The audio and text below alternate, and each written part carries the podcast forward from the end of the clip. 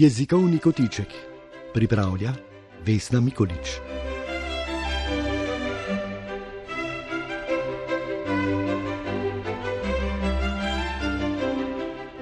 Kako prepoznati sovražni govor? Nemški jezikoslovec Viktor Klemperer je v svoji analizi nacistične govorice LTI, Lingua Terci Imperii, govorica Tretjega rajha, zapisal: Izraz nekega obdobja je njegova govorica.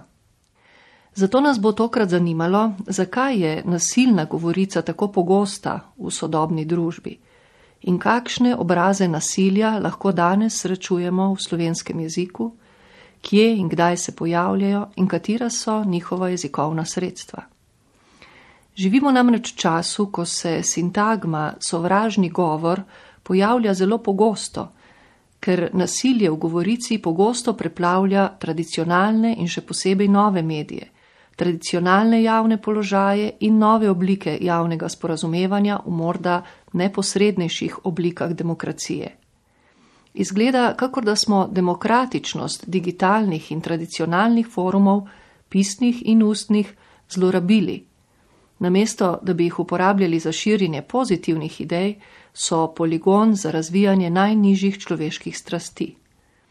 Kot kažejo nedavne znanstvene raziskave, na spletnih forumih pride do izraza tudi najagresivnejša človekova plat, ki bi morda sicer ostala neživeta, ki bi morda nikoli ne prišla do izraza.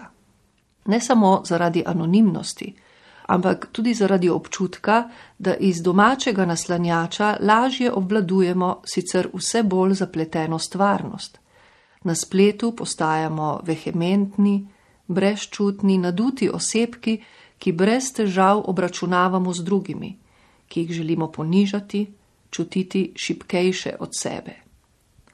Morda tako, kot to v resničnosti počne naš psihopatski šef in smo mu sedaj, vsaj v varnem domačem okolju, lahko podobni. Mnogokrat je seveda sovražni govor povezan s politično orientiranostjo in v svoj srd vse svoje nezadovoljstvo s svojim življenjem v obliki sovražnega govora usmerimo v svojega političnega nasprotnika, ne v njegovo politično usmeritev, ampak neposredno vanj, uničiti želimo njega kot osebo. To je vse bolj problem vseh sodobnih družb, ki se nekatere bolje, druge slabše, a v glavnem še vedno precej brezuspešno soočajo s sovražnim govorom. Tudi zato, ker ga niti ne znamo natančno opredeliti, čutimo pa njegove negativne posledice, seveda. Tako so v Sloveniji po pravnih formulacijah sovražni govor le tista sporočila, ki vsebujejo neposredno grožnjo smrtjo. In tako tudi razna častna razsodišča, ki se ukvarjajo z etiko komuniciranja, nimajo pravega zakonskega vzvoda, na katerega bi se uprla. Sovražen, nasilen, je namreč lahko veliko širši krok sporočil, ki lahko že samo z namigovanjem sprožijo v realnosti tudi najhujše, najbolj agresivne reakcije. Tako lahko na vides nedolžno vprašanje, kaj si mislite o tej izjavi poslanca te in te vladne stranke, ki ga na svojem Twitterju ali Facebook profilu postavi politični veljak iz opozicije, sproži cel niz gražanj in obtožb, tudi najbolj agresivnih, na račun omenjenega poslanca. Namen na vides nedolžnega vprašanja je bil dosežen. Tako je prvo, na kar moramo v vsakdanji komunikaciji biti pozorni, kakšen je resnični namen neke javne komunikacije. Je to res samo nedolžno informiranje ali je zadaj skrit tak ali drugačen namen, lahko v obliki najgrše manipulacije z javnostjo. Naslednje spoznanje, ki si ga velja zapomniti, pa je, da nam pri prepoznavanju in razreševanju konfliktnih situacij lahko pomaga analiza jezika. Kako ljudje okrog nas ali mi sami sprejemamo in kako argumentiramo kritična stališča. Ali pri izražanju svojih stališč puščamo sogovorniku dovolj prostora za razmislek, ugovor, koliko so naša jezikovna sredstva agresivna in katera so ta. Sveda je najlažje prepoznati že sicer slabšalno besedišče, naprimer družinska zalega ali neposredno agresivno besedišče, ki je vedno zelo čustveno obarvano, pogosto tudi prostaško, Naj navedem samo nekaj primerov iz spletnih forumov. Od navidezno nedolžnih naj odpeketa nekam, pravi klovn, do butelj, norec, kozojebec, prekleti trotel, fakov in drugih kletvic. Težje je prepoznati tista jezikovna sredstva, ki so lahko v drugih kontekstih tudi nenasilna.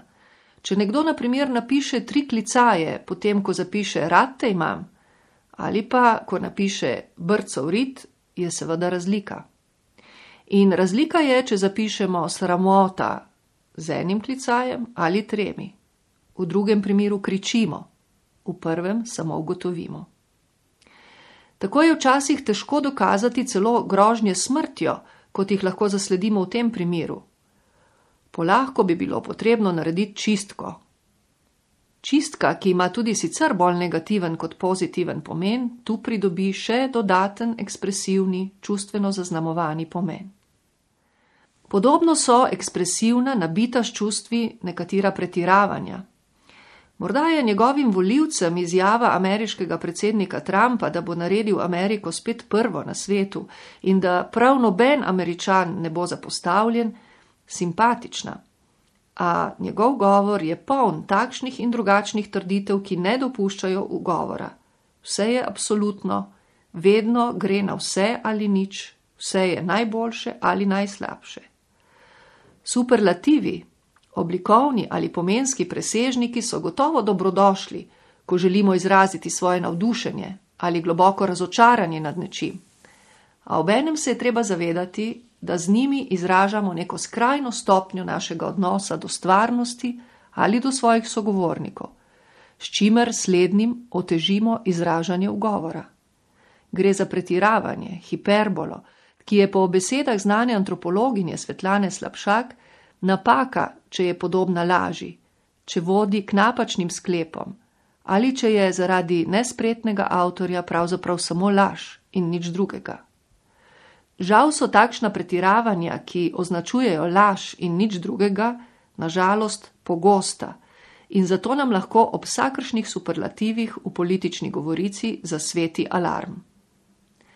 Skratka, gotovo so za nenasilno govorico, ustreznejša jezikovna sredstva, ki kažejo, da zmoremo svoja čustva, ko je potrebno, usmirjati z razumom, da znamo na dogajanje pogledati z racionalne distance. Tako se je koristno preupraševati o dogajanju vseh mogočih vidikov. Večkrat povedati, da je to le naše mnenje, moje mnenje, da se mi tako le zdi. Uporabiti sredstva, ki naše videnje relativizirajo naprimer povedati, da je kaj le včasih tako in ne vedno, da nekateri tako mislijo, ne vsi, da je ponekod tako in ne povsod. Sploh pa naj bodo naša stališča usmirjena predvsem na delovanje neke osebe ali družbe, njihova dejanja, dogajanja in manj na same osebnostne lasnosti. V moji historični analizi govora štirih državskih poslancev v rimskem parlamentu v zgodnih dvajsetih letih in sicer dveh fašistov Džunte in Pogačnika in dveh antifašistov Vilfana in Besednjaka, se je tako lepo pokazala treznost, tudi umirjenost, pa tudi argumentiranost in odločnost slovenskih poslancev, tudi v italijanskem jeziku. Še posebej Josip Vilfan se je odlikoval po takšnem izrazito uravnoteženem, premišljenem jeziku. Žal Vilfan uresničitve svojih sanj, to je Združene Evrope, ni doživel in danes se ta projekt spet kaže kot ogrožen. Smo se iz tedanjih časov, tudi iz tedanje govorice, dovolj naučili, da bomo zmogli preseči nacionalne in mednarodne konflikte brez katastrofe?